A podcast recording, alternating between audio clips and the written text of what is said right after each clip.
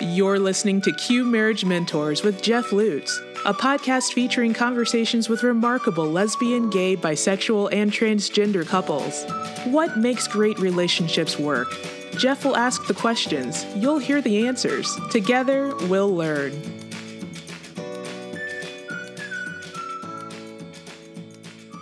Hey, everybody. Jeff here. We recently posted our 25th episode. So today, I thought I might share with you some of my reflections from the conversations I've had so far with some pretty remarkable couples. As I've conversed with these couples, I often thought about the work of Helen Fisher, the biological anthropologist who did a research study by taking couples who have been together on average 21 years through a brain scanner and she and her colleagues found three parts of the brain that got activated among those couples in a happy long term marriage. The first is the region of the brain linked to empathy. The second is the region of the brain linked to managing and controlling our own stress.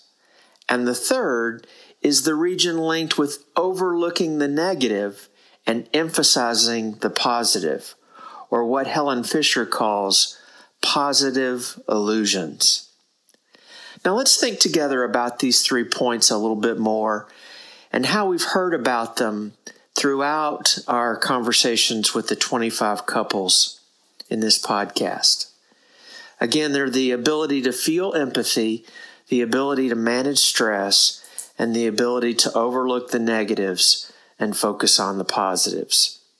First, Let's think about empathy. Empathy is the capacity to understand or feel what another person is experiencing from within their frame of reference. It's the ability to place oneself in another's position. Now, most of us like to think of ourselves as good, empathetic people, but it turns out that having emotional empathy, also known as affective empathy, is perhaps more challenging than we might think. A 2013 study in the Journal of Neuroscience found that humans tend to be pretty darn egocentric. That is, we tend to think mostly about ourselves without much regard to the feelings or desires of others. Our default is to use ourselves as the measuring stick when we view other people. And we tend to think that we're right, and we often project our own emotional state onto others, which can distort our understanding of other people's emotions, especially if they're really different than our own. But the good news is that there's a part of the brain called the right supramarginal gyrus, which is part of the cerebral cortex located near the intersections of the parietal, temporal, and frontal lobe. And that part of the brain recognizes when we're de- demonstrating a lack of empathy and it autocorrects. That's why if I've been acting like a jerk, if I've been kind of selfish, I will probably snap out of it and realize, oh wow, I need to think more about others and stop being so self centered. So, with this knowledge about the brain, we can take conscious and deliberate steps to reshape our neural circuitry and change the way we interact with those we love. We can practice intentionality when it comes to listening in a way that's loving and kind, but it's not always easy. One of the occupational hazards of being a therapist, for example, is compassion fatigue. On a typical day, maybe I've seen seven clients or so, maybe even led a psychotherapy group. And like all therapists, I try to be fully present and attentive and empathetic with my clients. But at the end of the day, I go home and invariably someone in my family says, Hey, Dad, can we talk? and I'm privately thinking to myself, Oh God, that's the last thing I want to do is talk and I certainly don't want to listen. I want to veg out. Or after a really hard day, I might want to pour myself a glass of red wine and not deal with another human being the rest of the day. But of course, I don't really have that luxury. Not if I want to keep my husband and my family. I have to reserve some energy throughout the day for my family, and I have to intentionally prepare myself. It's mindfulness practice, really, to go home and say to my husband, who is a teacher, How did the student that you were worried about today do on that exam? Or I have to say to my daughter, How was lacrosse practice today? Or to my son, How did the world geography test go? and then I have to listen and practice empathy. Here's a neat little way to train your brain to be more empathetic. Take just a few minutes each day to practice loving kindness meditation. It's kind of easy. All you do is sit quietly and send loving and compassionate thoughts first to the people that you love your spouse, family, and friends.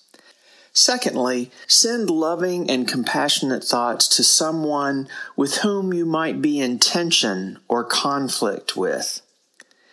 Third, send positive thoughts to those around the world who you know are suffering. We all read things in the news and we know that there are people all over the world who are really going through a lot of trauma, and we can send them loving thoughts as well. And finally, number four, send thoughts to yourself. Be self compassionate.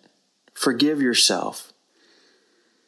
Doing this simple four step loving kindness meditation literally rewires your brain by engaging neural connections linked to empathy.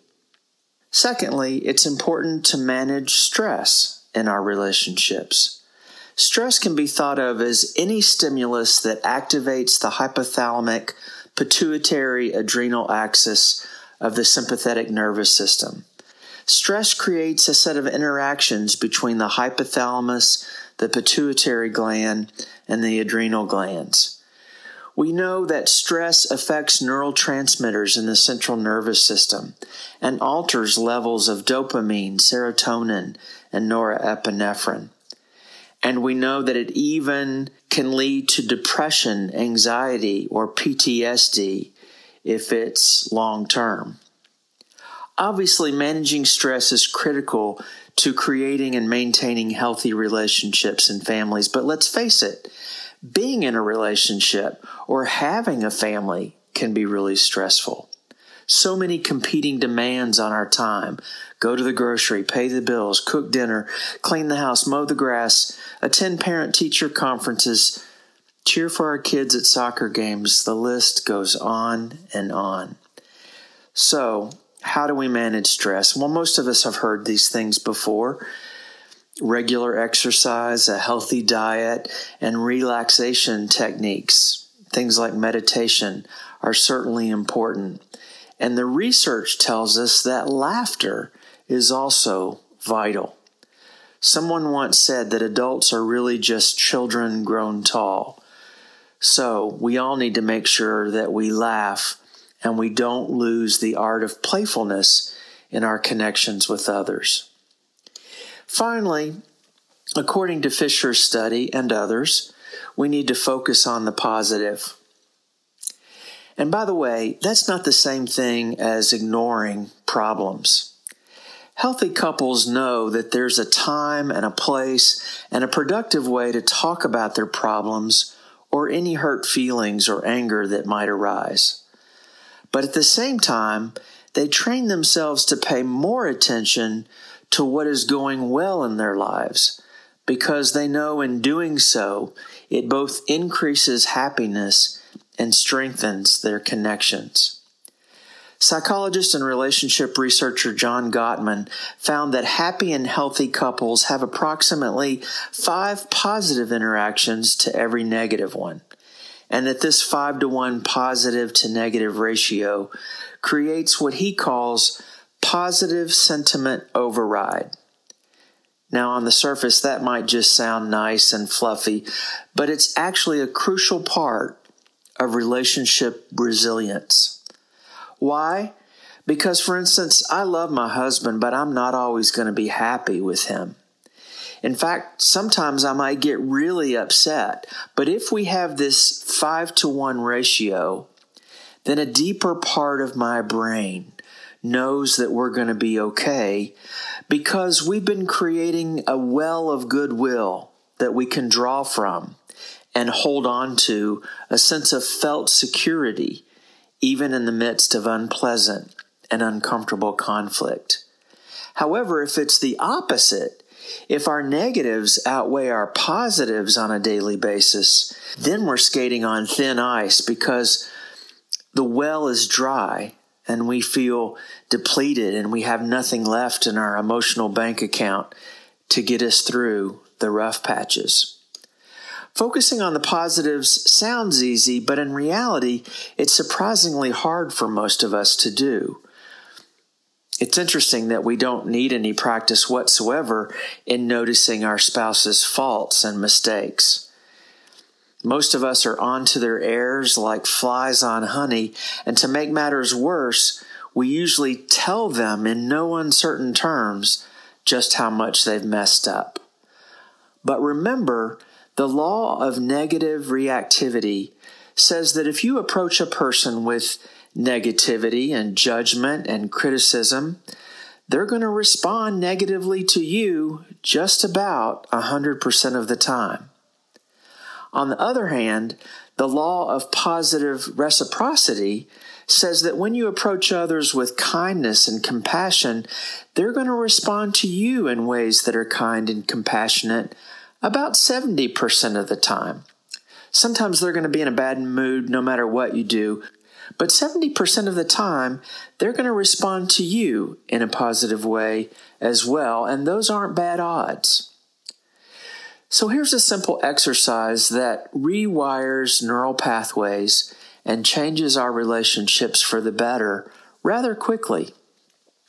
Each morning when you get up, tell yourself, Today I'm going to catch my partner getting it right at least once, and then I'm going to tell them about it. I'm going to thank them for it.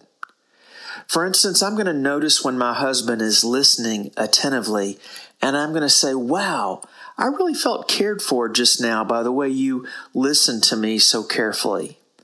Or I'm going to notice if he's making an effort around the house to help out more, and I'm going to thank him for it. My brain, out of habit, may still notice things that are irritating me, but instead of perseverating on those things, I'm going to train my eyes to see all the things my spouse does well. And at least two things happen the more I practice this mindfulness technique. The first is that because I'm focused on the positive, I notice more positives.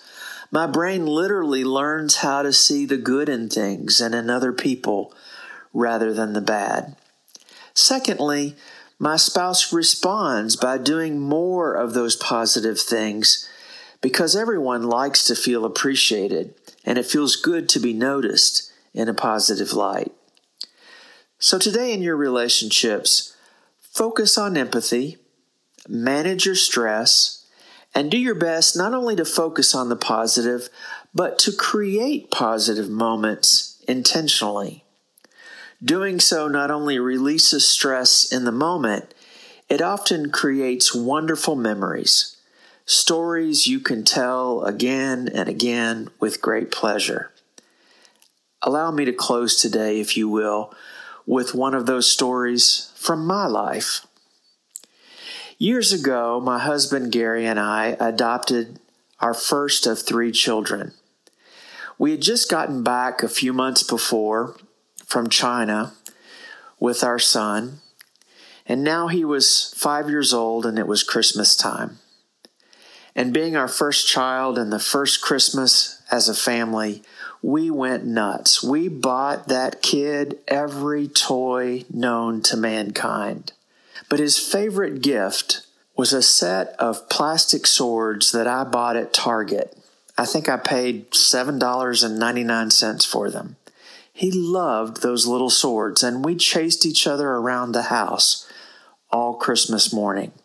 we climbed on the back of furniture and on the back of chairs, and we took blankets and put it around our backs as if they were capes, and we became knights and emperors. We rode make believe horses, and then at one point, I took my sword and I asked my son to kneel down on one knee.